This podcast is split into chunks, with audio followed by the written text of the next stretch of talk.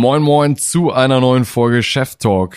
Wer letztes Jahr den deutschen Börsenmarkt verfolgt hat, dem wird ein historisches Ereignis nicht entgangen sein. Und zwar gab es den größten in Europa jemals durchgeführten Börsengang. Die Porsche AG hat 9,4 Milliarden Euro erlöst und ist seitdem mehr wert als Mercedes oder BMW. Mittendrin unser heutiger Gast, die Vorständin Barbara Frenkel. Wir sind dafür für euch nach Stuttgart gefahren und durften in dieser Folge einen Blick hinter die Kulissen der deutschen Automobilbranche werfen, konnten von Barbara erfahren, welche Schwierigkeiten diese auch mit sich bringt und wie sie letztendlich als erste Frau im Porsche-Vorstand an der Spitze dieser absoluten Weltmarke gelandet ist.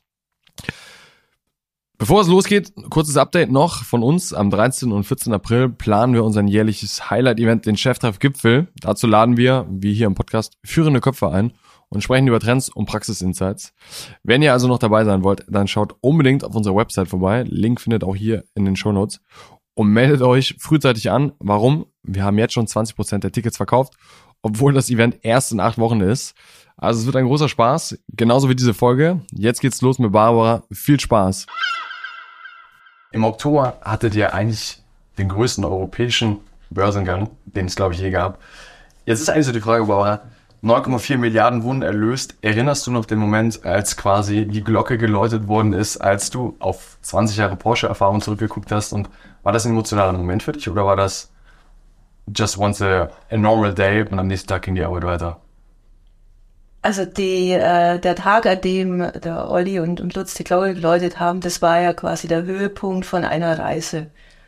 Wir haben auf dieser Reise, ähm, wie immer, auf jeder Reise erlebst du natürlich Höhepunkte und du lebst auch Phasen, die es einfach schwierig machen. Wir haben ja äh, die Freigabe von Volkswagen bekommen, dass wir uns auf diesen Weg machen äh, im Februar. Das war natürlich verdammt kurze Zeit, bis es dann tatsächlich im September soweit war, dass Porsche an der Börse war. Wahnsinnig kurze Zeit, wahnsinnig viele Dinge, die du erledigen musst, bevor du überhaupt so weit bist, dass du einen Börsenprospekt erstellen kannst und dass sich ähm, Investoren für dich interessieren können. Und da gab es schon Momente, wo du äh, wirklich gedacht hast, werden wir das schaffen, werden wir das durchkriegen, weil ja alle Kennzeichen auf äh, Sturm standen. Die Börse ging nach unten, die äh, größeren wirtschaftlichen Rahmenbedingungen waren schwierig, aber wir haben einfach an unsere Story geglaubt. Und ich glaube, äh, nach einer gewissen Zeit kommt dann so eine Can-Do-Mentalität, egal was passiert, wir kämpfen das durch und wir machen das äh, erfolgreich und wir machen das groß. Dass es dann so groß wird, das war natürlich dann schon besonders. Und auf dieser Reise gab es verschiedene Meilensteine. Wenn der Aufsichtsrat äh, bei Volkswagen quasi die nächste Stufe entschieden hat, das war für uns so ein, so ein wahnsinniger äh, Push, so ein Emotionspush. Und dann natürlich äh, der Moment, wo wir wussten, wie die äh, Aktie das erste Mal bewertet werden wird, war ja auch äh, lange Zeit, wie groß wird das Interesse sein, wie groß wird die Nachfrage sein, wo werden wir den Preis hinlegen. Und der Moment, wo äh, wir dann alle in der deutschen Börse waren äh, und die Reden äh, gehalten wurden und dann der erste Aktienkurs äh, ausgerufen wurde und dann Olli und Lutz die, die Glocke geläutet haben, das war der Moment, wo dann so die ganze Anspannung von dir fällt und sagst, wir haben etwas geschaffen, was einfach ähm, nochmal viel größer ist, als äh, nur ein Projekt erfolgreich abschließen. An der Börse zu sein, mehr Autonomie, mehr Freiheit zu haben, ähm, das war ja unser Wunsch, unser Ziel. Und dann noch so viel positives Feedback vom, vom Markt zu bekommen, von den Investoren. Hey, ihr habt eine tolle äh, in, äh, in Investor Story, Equity Story ihr habt ein tolles äh, Geschäftsmodell, wir glauben an euch in der Zukunft. Das sind so viele Emotionen. Also das war, war schon sehr besonders. War es am nächsten Tag ein normaler Arbeitstag? Ging es dann schon wieder weiter oder habt ihr erstmal gesagt, das lassen wir jetzt erstmal sacken und lassen es auf uns wirken? Wir hatten äh, tatsächlich dann natürlich auch nochmal gefeiert. das gehört, glaube ich, auch immer dazu, dass du solche besondere Momente feierst. Und äh, hat, das hat auch am nächsten Tag noch nachgewirkt. Und ähm, wir waren ja mit einem kleinen Kreis in Frankfurt an der Börse. Und als wir zurückgekommen sind, haben wir natürlich auch mit der Mannschaft, mit dem Team äh, nochmal gefeiert. Also es hat schon noch lange nachgeklungen. Das ist ja gut. Jetzt, Bauer, jetzt sitzen wir hier für die Hörer, die uns quasi nicht sehen. Ähm, unsere Anreise ist heute Morgen um 5 Uhr in Hamburg gestartet. Wir sind in den Zug gestiegen, sind bis Stuttgart gefahren und wir sind jetzt ja noch mal eine Stunde außerhalb von Stuttgart. Wir sind hier im Porsche Entwicklungszentrum quasi. Du sitzt hier mit deinem Team, Team Beschaffung ist am Ort. Und wir haben uns eigentlich vor, in den nächsten 40, 45 Minuten dein Wissen versuchen so zu komprimieren, dass wir ja viele spannende Dinge mitnehmen können. Ich habe mir eigentlich drei Dinge überlegt, wo ich sagen würde, vielleicht kriegen wir das heute hin. Und das eine Thema ist irgendwie, was ist eigentlich das Skillset, was braucht, um als erste Frau in den Porsche-Vorstand zu kommen? Finde ich ein super spannendes Thema. Das andere Thema ist, was wie gehst du mit diesen kritischen Situationen um? Also du hast es eben schon beschrieben, es gab den Börsen, also es gab den IPO, aber davor Halbleiter, Ukraine-Krise, also die Welt ist ja irgendwie in Flammen und du mit deinem Beschaffungsteam, ihr seid das Zahnrad da eigentlich in der Mitte. Und das letzte Thema ist eigentlich so, was inspiriert dich und wie hast du im Laufe der Zeit für dich Erfolg definiert? Mhm. Bevor wir aber dazu kommen, würde ich einen kleinen Sprung machen und würde einfach sagen, wie bist du ins Leben gestartet, quasi Studium, was ist so die Kurzfassung, was muss man über dich wissen? Ah, die Kurzfassung äh, ist, ich bin ins Leben gestartet mit äh, einer Herausforderung, die ich so für mich gar nicht geplant hatte. Ich habe äh, Chemie studiert und war dann äh, in, in, der, in einer Praktikumsphase in einem Unternehmen, das ursprünglich Schulterpolster herstellt und diversifizieren wollte in die Automobilindustrie und einen neuen Geschäftsbereich aufgebaut hatte mit elastomer beschichteten Membranen. Also etwas ganz Wildes. Hat mich aber interessiert, weil ich ja auch von der her kam. Und äh, mein, mein damaliger Chef und ich, wir waren so die äh, ersten zwei Mitarbeiter von diesem Unternehmen und haben angefangen, ähm, Maschinen auszuwählen und Mitarbeiter einzustellen. Und als das Praktikum fertig war, wollte ich eigentlich nicht mehr zurück ans Studium, sondern wollte diese Reise zu Ende bringen. Also ich bin ins Berufsleben unkonventionell gestartet, ähm, das war einfach eine Once-in-a-Lifetime-Chance, auf der grünen Wiese ein neues Werk, einen neuen Geschäftsbereich aufzubauen und von Anfang an dabei zu sein. Das habe ich mein Studium gekippt. Ähm, mein damaliger Chef hat mich zwar versucht zu überreden, mach weiter, mach's fertig. Und ich habe gesagt, ich kann immer noch zurück, ich kann dann wieder anfangen. Aber das jetzt hier aufzubauen, von Anfang an dabei zu sein, das ist so faszinierend, das will ich tun. Ja, so bin ich eigentlich ins Berufsleben gestartet. Und jetzt hast du gesagt, du hast Chemie studiert. Chemie ist ja jetzt auch kein gewöhnlicher Studiengang, würde ich sagen. Warst du quasi schon sehr früh naturwissenschaftlich affin und bist dann, hast dann irgendwie im Praktikum gemerkt, okay, das ganze Thema Operations, Sachen aufbauen, von Stunde ein mitzugestalten, das liegt dir dann doch noch mehr. Wie würdest du dich quasi so beschreiben? Warst du so die Extrovertierte oder warst du die introvertierte, akribische, die gesagt hat, ich mache erstmal Chemie und gehe danach vielleicht dann irgendwann mal in die Pharmabranche oder entwickle irgendwelche neuen Stoffe oder so?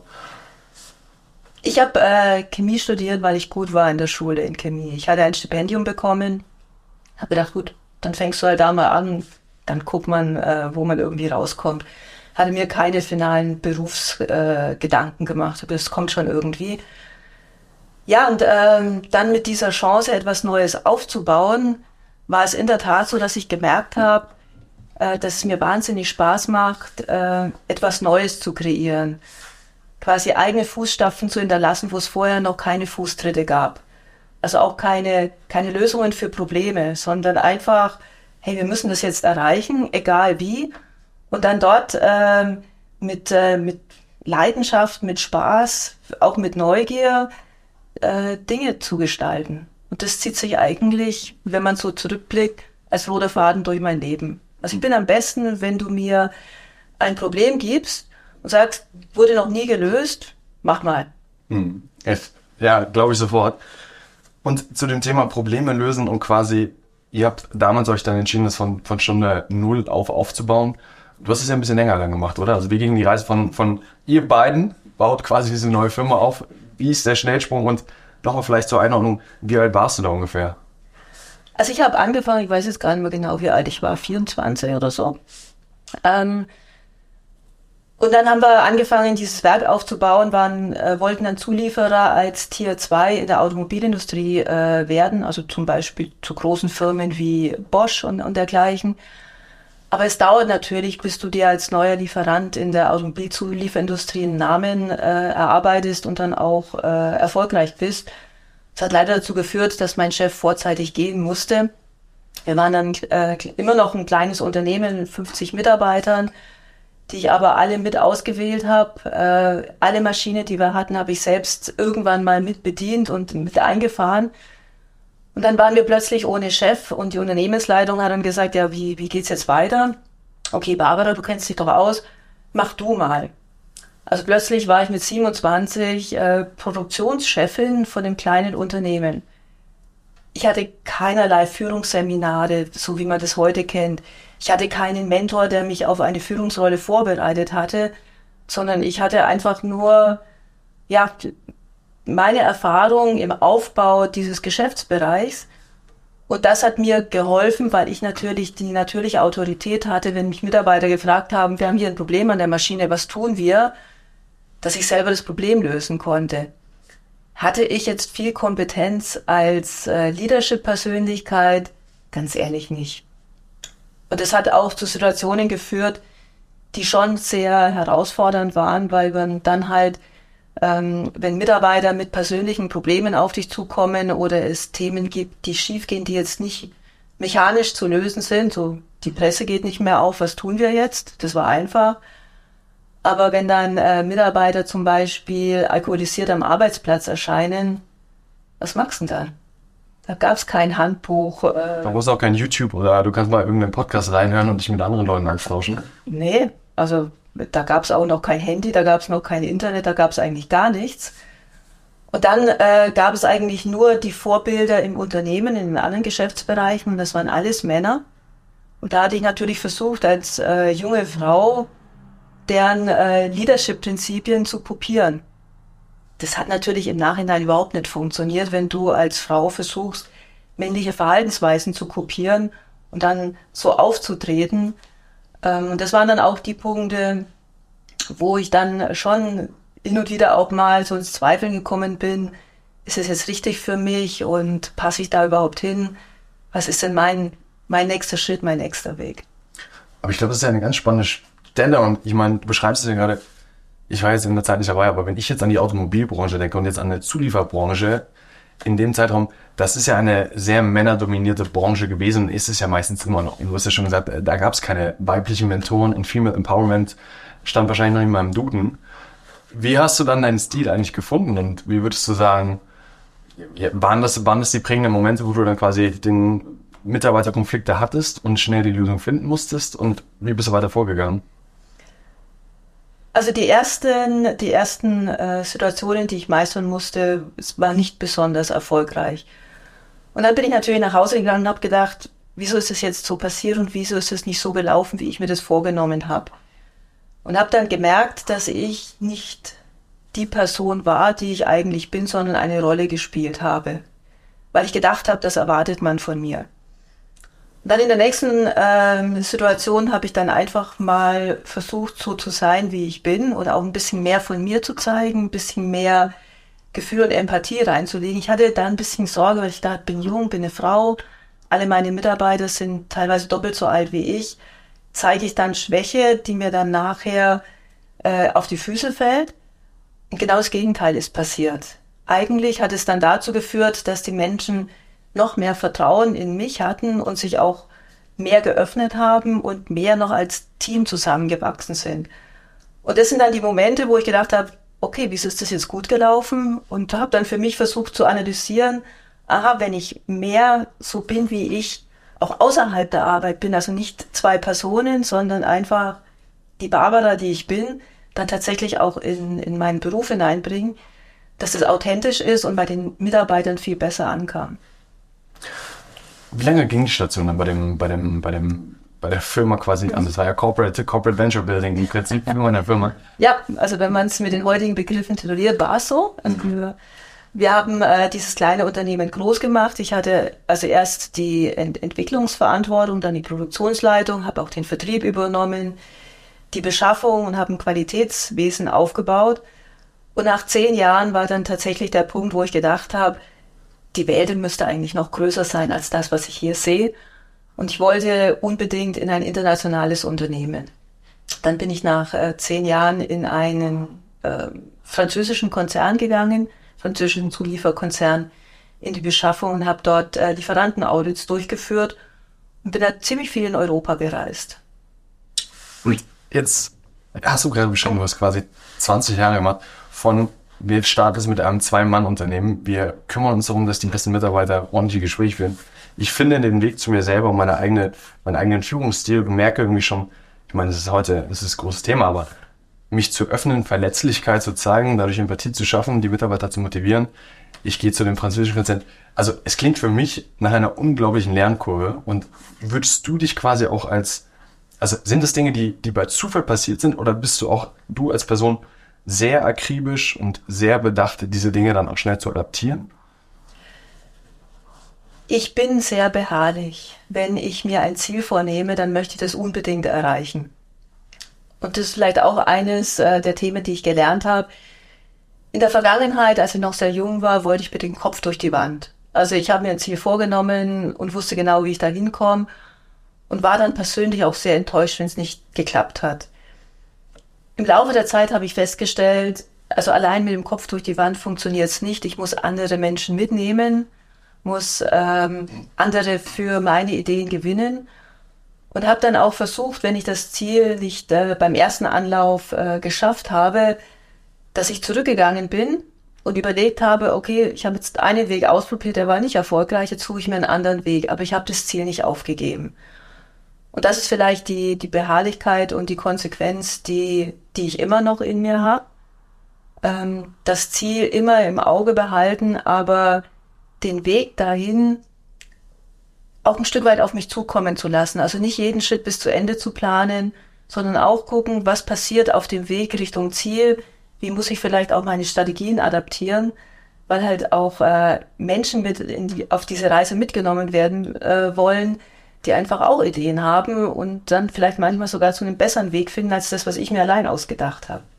Ich glaube, es ist eine spannende Frage später noch, wenn es so ein bisschen um das Thema, du hast gesagt, Ziele setzen, sie zu erreichen, Verhandlungen gewinnen, auch in schwierigen Situationen und quasi, ja, ich glaube, es ist, das, das wurde häufig hier im Podcast gesagt, die Fähigkeit zu besitzen, dem gegenüber zu verstehen, was ist eigentlich dessen oder ihres Ziels und ihr dabei zu helfen, quasi das Ziel zu erreichen, damit ihr gemeinsam quasi vorankommt. Jetzt hast du aber beschrieben, okay, französischer Konzern, äh, du warst international, du warst viel unterwegs, das, was du dir vorgenommen hast, dein Ziel erreicht, dann ging es ja aber auch schon wieder weiter zur nächsten Station. Ja. Ähm, ich habe eines Tages einen Anruf von einem ähm, Berater oder Headhunter, je nachdem, wie man es nennen will, äh, bekommen. Und äh, der hatte dann eine äh, Stelle bei einem großen amerikanischen Zulieferer äh, zu vergeben, Leiter der Lieferantenentwicklung in Europa wie die Amerikaner so sind, die teilen die Welt in Europa und Rest der Welt. Dann ist sie dann Europa und dafür war ich zuständig. Und das war auch eine sehr spannende Phase, weil äh, in diesem Unternehmen haben wir äh, kurz vorher ein anderes Unternehmen äh, übernommen, die aber im, im Lieferantenbereich wesentlich besser aufgestellt waren als wir. Das äh, übernehmende Unternehmen und da gab es quasi intellektuell eine Reverse Takeover. Da sind unterschiedliche Kulturen aufeinander gekommen und auch äh, unterschiedliche Herangehensweisen. Und das war sehr, sehr spannend, wer sich dann in diesen Dialogen durchsetzt. Und wie hast du, wie hast du das Board und wer hat sich am Ende durchgesetzt? Das bessere Konzept. Also. Das war nicht immer nur äh, mein Unternehmen, der amerikanische Konzern oder das andere Unternehmen, sondern es waren die Personen, die die überzeugendere Geschichte erzählen konnten. Und das ist vielleicht auch etwas, dass ähm, wir manchmal in Deutschland sehr rational sind ähm, und ziemlich viel auf Zahlen, Daten, Fakten agieren und ich bin noch das größere Unternehmen und ich habe mehr Beschaffungsvolumen zu vergeben. Aber letzten Endes ähm, geht es wie immer um, um Menschen und Menschen folgen Geschichten. Und wenn du einfach eine überzeugendere Geschichte erzählen kannst, die begeisterungsfähiger ist, dann gewinnst du. Jetzt finde ich das Spannende, wir sitzen, wir sprechen über Forschung, du sprichst gerade über diese Zuliefererbranche, du hast gerade gesagt, wir, Deutschen sind irgendwie sehr akribisch, wir sind das Land der Ingenieure. Jetzt versuche ich nochmal in so ein paar Sätzen zu verstehen für Leute, die quasi auch wie ich nicht aus der Industrie kommen, wie tickt so eine Industrie? Was muss man wissen? Ist es sehr hierarchisch? Ist es, du hast jetzt eben gesagt, das beste Konzept gewinnt, aber das scheint ja in Deutschland irgendwie nicht immer so zu sein. Ist es sehr politisch? Wie würdest du, wie würdest du uns als Deutschland, wie würdest du euch als Industrie, wie würdest du das für jemanden ja, erklären, der überhaupt nicht drinsteckt? Das ist natürlich eine große Frage und das leicht äh, zu beantworten fällt mir ehrlich gesagt schwer. Ich würde es jetzt mal auf Deutschland und auf Porsche beziehen, weil das ist das Unternehmen, das ich repräsentiere und dafür kann ich natürlich sprechen. Unsere Industrie befindet sich in dem größten Umbruch, äh, den es jemals gab, also der Switch von Verbrennermotor auf Elektromobilität. Und das bedeutet, dass wir vieles, was wir in der Vergangenheit gedacht haben und ähm, was wir als höchstes Ziel uns angesehen haben, dass wir das jetzt komplett neu denken müssen. Elektromobilität ist einfach etwas ganz was anderes als Verbrennermotor. Und da muss ich sagen, da bin ich stolz auf unsere Industrie, dass wir hier auch Vorreiter sind, dass wir Innovationen nach vorne treiben und dass wir zeigen können, dass wir mit einer starken Geschichte, mit einer starken Heritage, auf die wir alle stolz sind, dass es uns aber gelingt, diese Werte aus der Vergangenheit in die Zukunft, in neue Technologien zu transferieren. Also man muss nicht seine Vergangenheit leugnen, um in die Zukunft zu gehen. Und das, äh, das kann unsere Industrie. Die Ingenieure, die bislang den Verbrennermotor entwickelt haben, die jetzt äh, sich um Batteriesysteme und Elektromotoren kümmern müssen, arbeiten mit der gleichen Begeisterung an diesen Themen. Weil das, was uns eint, ist, die Probleme der Zukunft zu lösen, die Zukunft zu gestalten.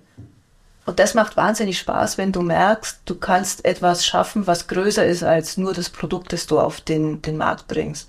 Und Porsche steht nicht nur für tolle Autos, sondern steht dafür, dass wir Träume realisieren.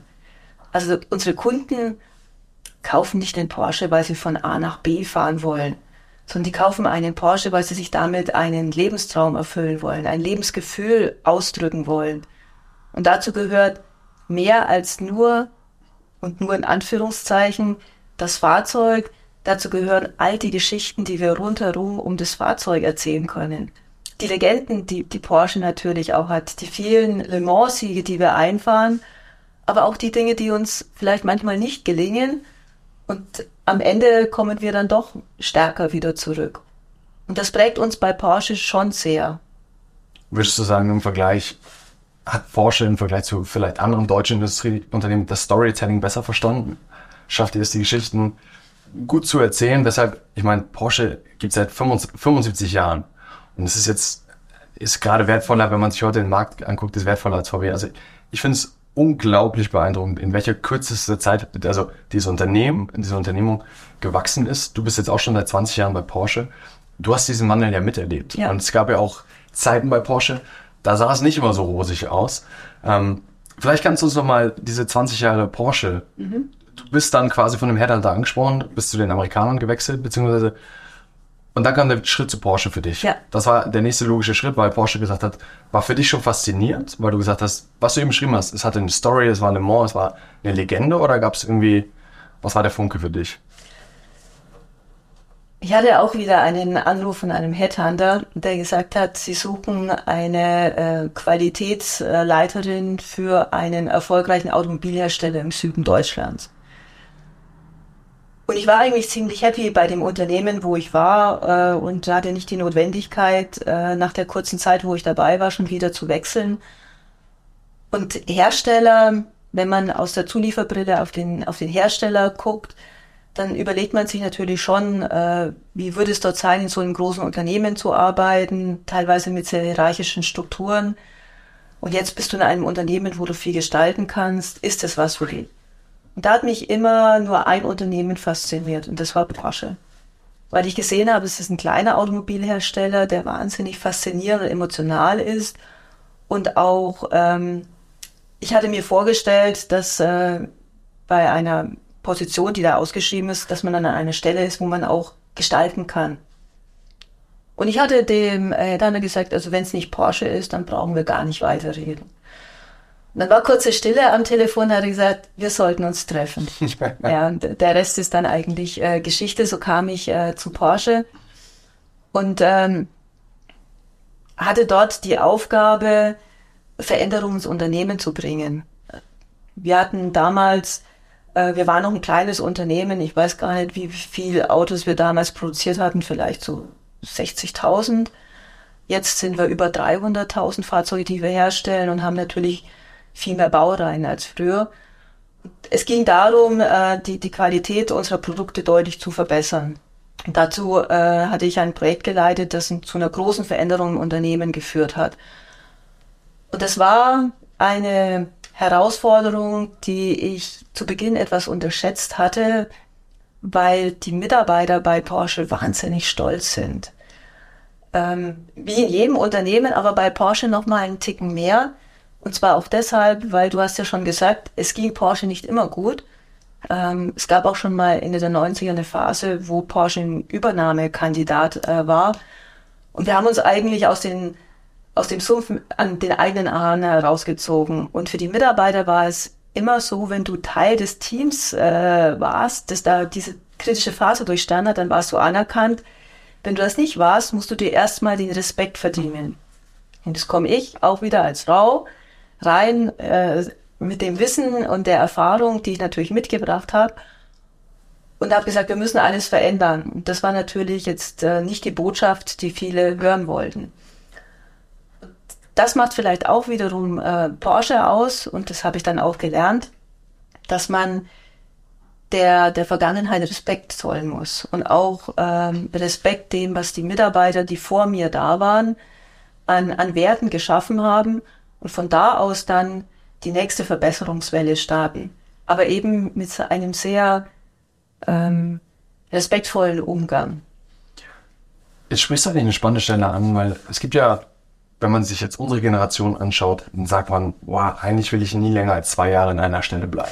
Das habe ich auch gedacht. So, wie, wie antwortest du denen quasi? Weil eigentlich, was du ja gerade gesagt hast, Menschen zeichnen sich dann irgendwann aus, wenn sie auch in den schlechten Phasen dabei sind. Und es ist ja heute das leichteste überhaupt, mir morgen einen neuen Job zu suchen, weil der Arbeitsmarkt ist irgendwie da, junge Menschen werden gebraucht.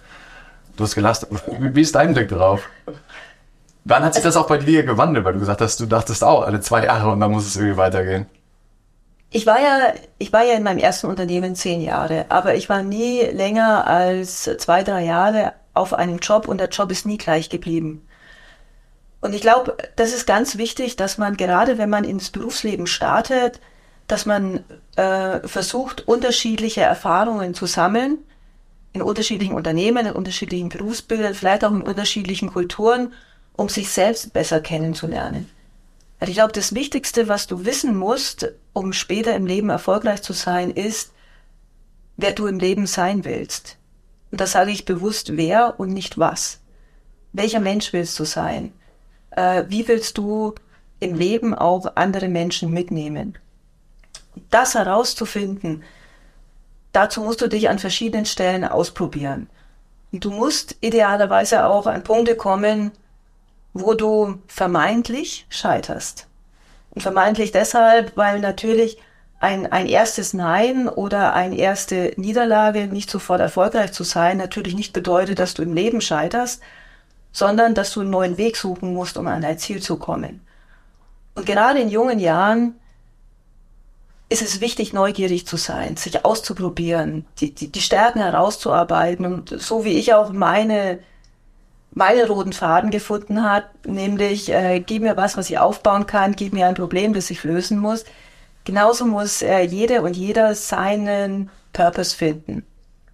Und wenn du das weißt, dann kannst du in deinem Job gut sein. Und wenn du gut bist, dann kommen eigentlich die nächsten Schritte, ich will mal sagen, fast automatisch, weil du dann etwas ausstrahlst, was andere Leute interessant finden. Du bist mit dir im Reinen, du bist äh, glücklich, du bist zufrieden, du strahlst diese äh, ja, Zufriedenheit aus und das ist etwas, was natürlich andere Menschen anzieht. Wann war für dich der Punkt, dass du für dich erkannt hast, ich habe meinen roten Faden gefunden? Hm.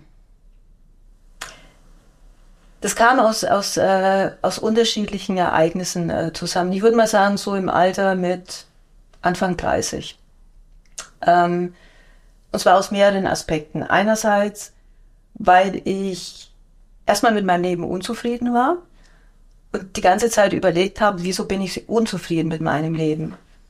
Und hatte dann ein ähm, Seminar besucht, wo es darum äh, ging, ja, wie äh, kann man zufriedener im, im Leben werden. Da, dort hatte ich erkannt, dass ich eigentlich nicht äh, das Leben führe, das ich mir selbst äh, mal vorgestellt habe, sondern dass ich versucht habe, die Anforderungen von vielen äh, Menschen, die es gut mit mir meinen, aber deren Anforderungen umzusetzen. Ich glaube, das kennt jeder, dass die Eltern einen Plan für ihre Kinder haben, die Lebenspartner haben einen Plan, wie man sein Leben gestalten sollte, die Freunde und was weiß ich. Und irgendwie hat sich das für mich nicht angefühlt, wenn es das ist, was ich will. Und das war für mich so der gedankliche Durchbruch, äh, zu sagen, muss aufhören, Pläne zu machen, sondern ich muss mein Leben leben. Und dann ist natürlich die Frage, was ist denn mein Leben? Was macht mir Spaß? Und wo habe ich äh, Momente der, der größten Freude erlebt? Und wenn du dann dir wirklich mal Gedanken machst und das so zusammenpuzzelst, dann kommt so langsam dieser rote Faden heraus. Wann die Seminare, was du beschrieben hast, hattest du dann, gab es in deinen Menschen auch zunehmend Mentoren oder hast du auch noch regelmäßiges Coaching, wo du selber sagst, ich muss mich in Selbstreflexion üben, ich, ich hole mich selber immer wieder zurück, ich schaue mir das an, wo ich gerade stehe und bin ich irgendwie für mich auf dem richtigen Weg? Also unter anderem in diesem Seminar habe ich dann auch gelernt, dass es äh, kein Zeichen von Schwäche ist, sich Hilfe zu holen, sondern äh, Menschen des Vertrauens äh, zu kontaktieren. Und äh, es ist auch gut, wenn man für unterschiedliche Lebenssituationen unterschiedliche Mentoren hat. Ähm, und die habe ich mir dann auch gesucht. Und ähm, ich, würde auch mal behaupten, dass es einen erfolgreichen Lebensweg ohne wohlwollende, mein, wohlmeinende Begleiter gar nicht gibt, weil man ja nicht allein auf der Welt ist. Ähm, es ist einfach äh, schön zu wissen, wenn man Menschen an seiner Seite hat, wo man ähm, Herausforderungen teilen kann, wo man Erfolgserlebnisse teilen kann, aber die auch einmal helfen, die Tür aufzumachen. Und ähm, diese Personen habe ich äh, gesucht und auch gefunden. Die stehen mir heute auch noch zur Seite. Ähm, da gab es auch äh, neue Menschen, die hinzugekommen sind und andere Menschen, die meinen mein Kreis verlassen haben, weil man sich natürlich auch weiterentwickelt. Aber jede dieser Begegnungen war wertvoll und das ist etwas, was ich sehr schätzen gelernt habe und deswegen bin ich auch gern Mentorin für Menschen, die mich ansprechen und sagen, ich hätte gern mal deinen Ratschlag oder würdest du dich mal äh, auf den Kaffee mit mir treffen? Mhm. Jetzt hast du Anfang 30, du hast für dich den roten Faden gefunden. Das, das Thema Porsche ist voll, voll im Gang gewesen, du hast Projekte gefunden. Und du hast jetzt eine 20-jährige Porsche-Reise hingelegt, die ja quasi, wenn man jetzt von außen betrachtet, vor einigen Monaten quasi mit dem Ziel nicht endete, das ist das falsche Wort, aber das nächste Kapitel aufgeschlagen wurdest, dass du historisch gesehen auch die erste Porsche-Vorständin wurdest. War das ähnlich für dich wie der Börsengang auch so ein, so ein Moment, wo du gesagt hast, ah, das war mein Ziel und jetzt fällt dir der Druck ab? Oder war das irgendwie völlig überraschend und du hast morgens einen Anruf bekommen und hast gesagt, Barbara, dazu. Also, wir sechs haben uns hier gerade äh, beraten, wir würden dich gerne als Nachfolgerin haben. Was waren die Tage der Entscheidung? Wie, was ging in dir vor? Also es war in der Tat überraschend, weil ich nicht damit gerechnet hatte. Ich war die letzten 15 Jahre bei Porsche in unterschiedlichsten Funktionen im Vertrieb tätig und äh, deswegen war ein, ein Wechsel in die Beschaffung gar nicht auf, auf meinem Radar. Also es war in der Tat ein überraschender Anruf, ähm, der mich natürlich wahnsinnig gefreut hat, aber ich musste mich dann auch erstmal sortieren nach diesem Anruf, weil ähm, ich ähm, wahnsinnig, ich war immer wahnsinnig glücklich an der Stelle, wo ich gerade war. Mir hat, also zu dem Zeitpunkt war ich verantwortlich für den Vertrieb äh, in Europa. Und wir waren äh, natürlich gerade mitten in der Covid-Pandemie, äh, mussten auch überlegen, wie sichern wir die, äh, die, die Voluminas ab, wie helfen wir den Ländern, den Porsche-Zentren, sich in dieser kritischen Phase äh, weiter die Kunden widmen zu können. Es gab wahnsinnig viele Herausforderungen, hat Spaß gemacht. Und dann kam dieser Anruf so, okay, Beschaffung. Äh, was, was weiß ich noch von der Beschaffung und wieso ich und kann ich das überhaupt und äh, Halbleiterkrise und Corona-Krise. Da kamen so viele äh, Fragen auf mich zu, wo ich gesagt habe, ich, ich muss erst mal drüber nachdenken. Und das durfte ich dann auch, aber relativ kurz. Aber es gab dann äh, schon zwei schlaflose Nächte, muss ich sagen, wo man natürlich äh, erstmal wahnsinnig aufgeregt ist, dass man diese Chance bekommt, sich dann aber auch die Frage stellt, ähm, was wird da von mir verlangt, ähm, wie, wie kann ich äh, an dieser Stelle die richtigen Akzente setzen, um so eine wichtige Funktion auch positiv in die Zukunft zu entwickeln. Und dann nach der, nach der ersten Schreck, äh, Schrecksekunde, Schreckstunde, ähm, habe ich das gemacht, was ich eigentlich immer gemacht habe. Ich habe mich hingesetzt und einen Plan gemacht.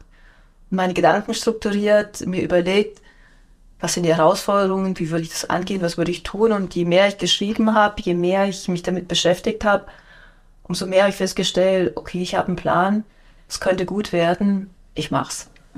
Es ist ja eigentlich die, das, das, das Déjà-vu von deinem 24-jährigen Ich, was da quasi auch besteht und die Produktion aufbaut und jetzt quasi der nächste Schritt Vorstand. Aber spannend, was du sagst. Machst du das häufig vor, vor schwierigen Entscheidungen, dass du dich hinsetzt und sagst, ich mache jetzt meine Pro-Kontra-Argumente, schreib mir runter, gibt es eine Lösung, ja, nein, und am Ende hast du dann quasi für dich einmal die Entscheidung darin getroffen. Gehst du quasi so regelmäßig vor in deinen ja. wichtigen Entscheidungen, Arbeitsalltag, im gesamten Leben? Ja. Also auf äh, große, wichtige Entscheidungen ähm, nehme ich mir immer die Zeit, dass ich mich vorbereiten kann.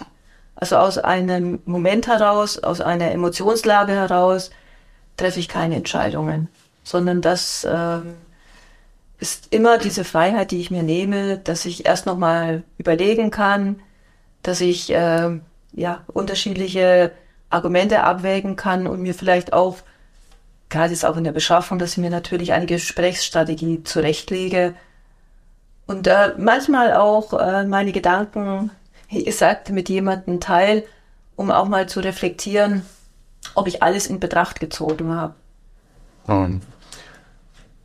Jetzt hast du beschrieben, Beschaffung, Halbleiterkrise, Ukraine, jetzt bist du in den Vorstand berufen. Vor wichtigen Entscheidungen schreibst du es dir quasi einmal runter, lässt das Ganze sacken. Was war für dich eigentlich den, der schwierigste Skill, den du jetzt auf dem Weg zum Vorstand irgendwie lernen musstest? Also du hast eben gesagt, nicht emotional zu entscheiden. Aber was waren wirklich Punkte, wo du gemerkt hast, oder wo du lange für gebraucht hast, dass du sie lernen musst? Und was war auch noch der nächste Schritt jetzt als Vorstand? Hat sich dein Leben komplett verändert? Musst du neue Dinge lernen? Was sind das für Dinge? Wie ich es eigentlich jetzt schon ähm, an, an verschiedenen Stellen kurz angesprochen habe, für mich das Wichtigste war, ähm,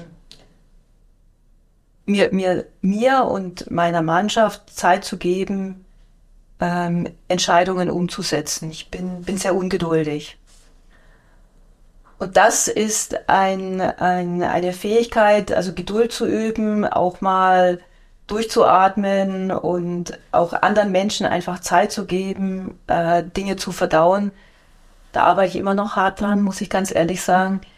Ähm, manche Dinge gehen mir viel zu langsam. Ich würde schneller umsetzen wollen, würde auch schneller Entscheidungen in Realität äh, umgesetzt sehen. Aber es ist viel wichtiger, die Menschen mitzunehmen, sich da vielleicht ausreichend Zeit zu lassen, weil dann nachher die Geschwindigkeit, wenn es umgesetzt wird und wenn man Ergebnisse erzielen will, dann holt man diese Geschwindigkeit wieder raus. Also diese in der vor, vorlaufenden Phase ein bisschen mehr Zeit zu geben, damit es nachher umso effektiver wird.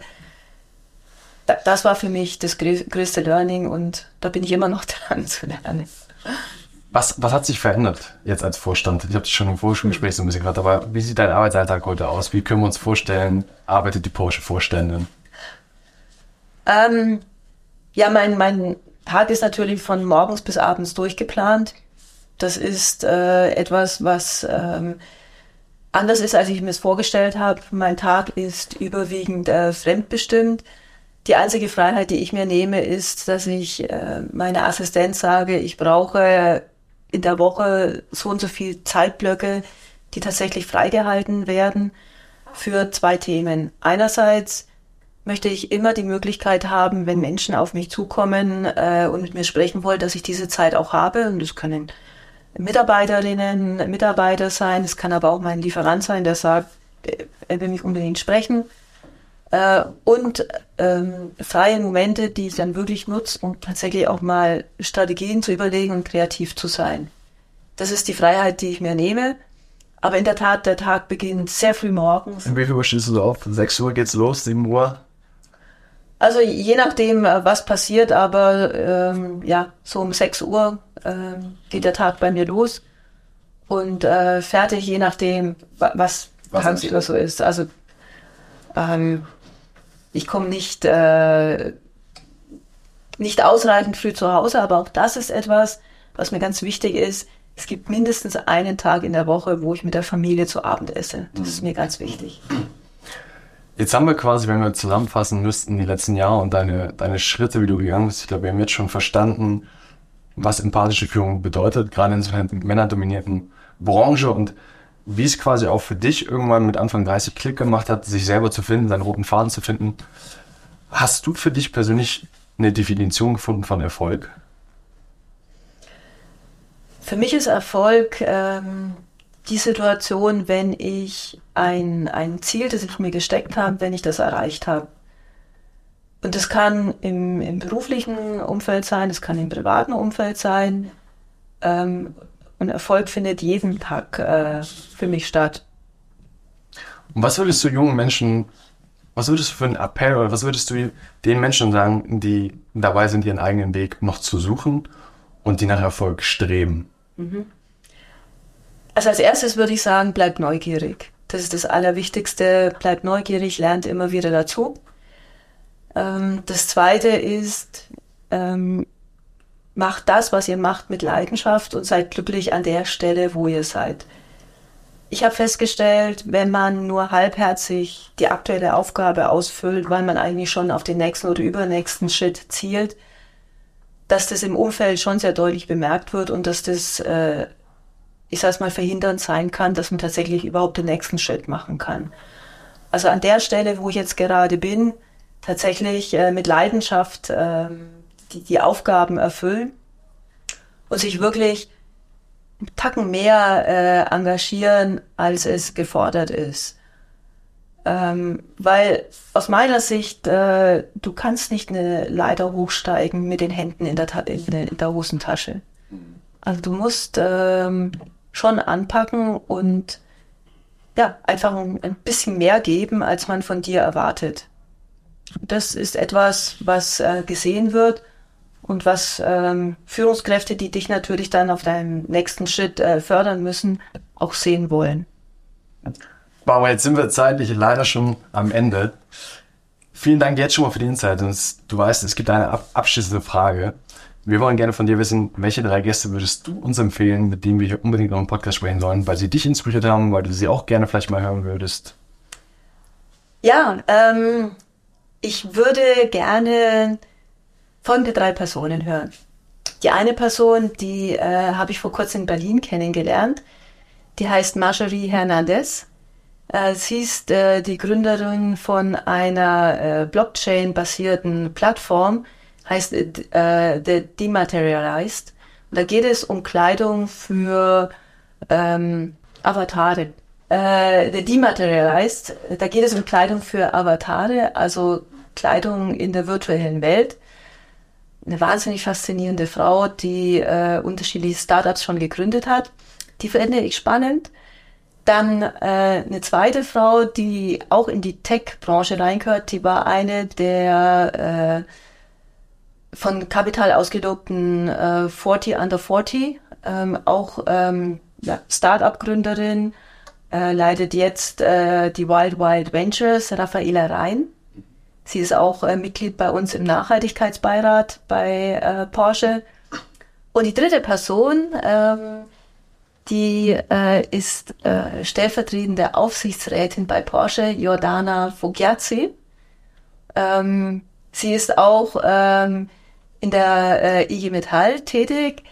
Eine wahnsinnig spannende Person, die ich sehr mag, auch weil sie einen sehr trockenen Humor hat. Das, das, das sind doch schöne, interessante Empfehlungen. Wir haben uns gewonnen. Vielen, vielen Dank für deine Zeit. Ich glaube, wir haben das gelernt, was wir uns vorgenommen haben. Ich glaube, es ist ein, ein langer Weg bis zum Porsche-Vorstand, aber auch zu verstehen, wie tickt quasi jetzt jemand an einer Konzernspitze und auch nicht zu vergessen, es gab auch Zeiten bei Porsche, da lief nicht immer alles gut. Und jetzt lief es gut. Und was gehört eigentlich dazu? Barbara, vielen, vielen Dank für deine Zeit. Es hat großen Spaß gemacht. Ja, danke dir. Mir hat es auch viel Spaß gemacht. Das war die Folge mit Barbara Frenkel. Es hat großen Spaß gemacht. Wenn du jetzt noch mehr Hintergründe oder Videomaterial sehen willst, dann werden wir diesen Link auch in die Show Notes tun. Wir haben einen Vlog gemacht, wir haben das Ganze mal begleitet, wie es dort bei Barbara im Büro aussieht. Ähm, das ist nochmal, transportiert die Stimmung nochmal ganz gut. Wenn dir der Podcast also gefallen hat, bitte bewertet auf jeden Fall den Podcast, teilt es mit euren Freunden. Nur so können wir wachsen und weitere spannende Gäste für euch in Zukunft gewinnen. Wir hören uns in zwei Wochen. Macht's gut. Ciao, ciao.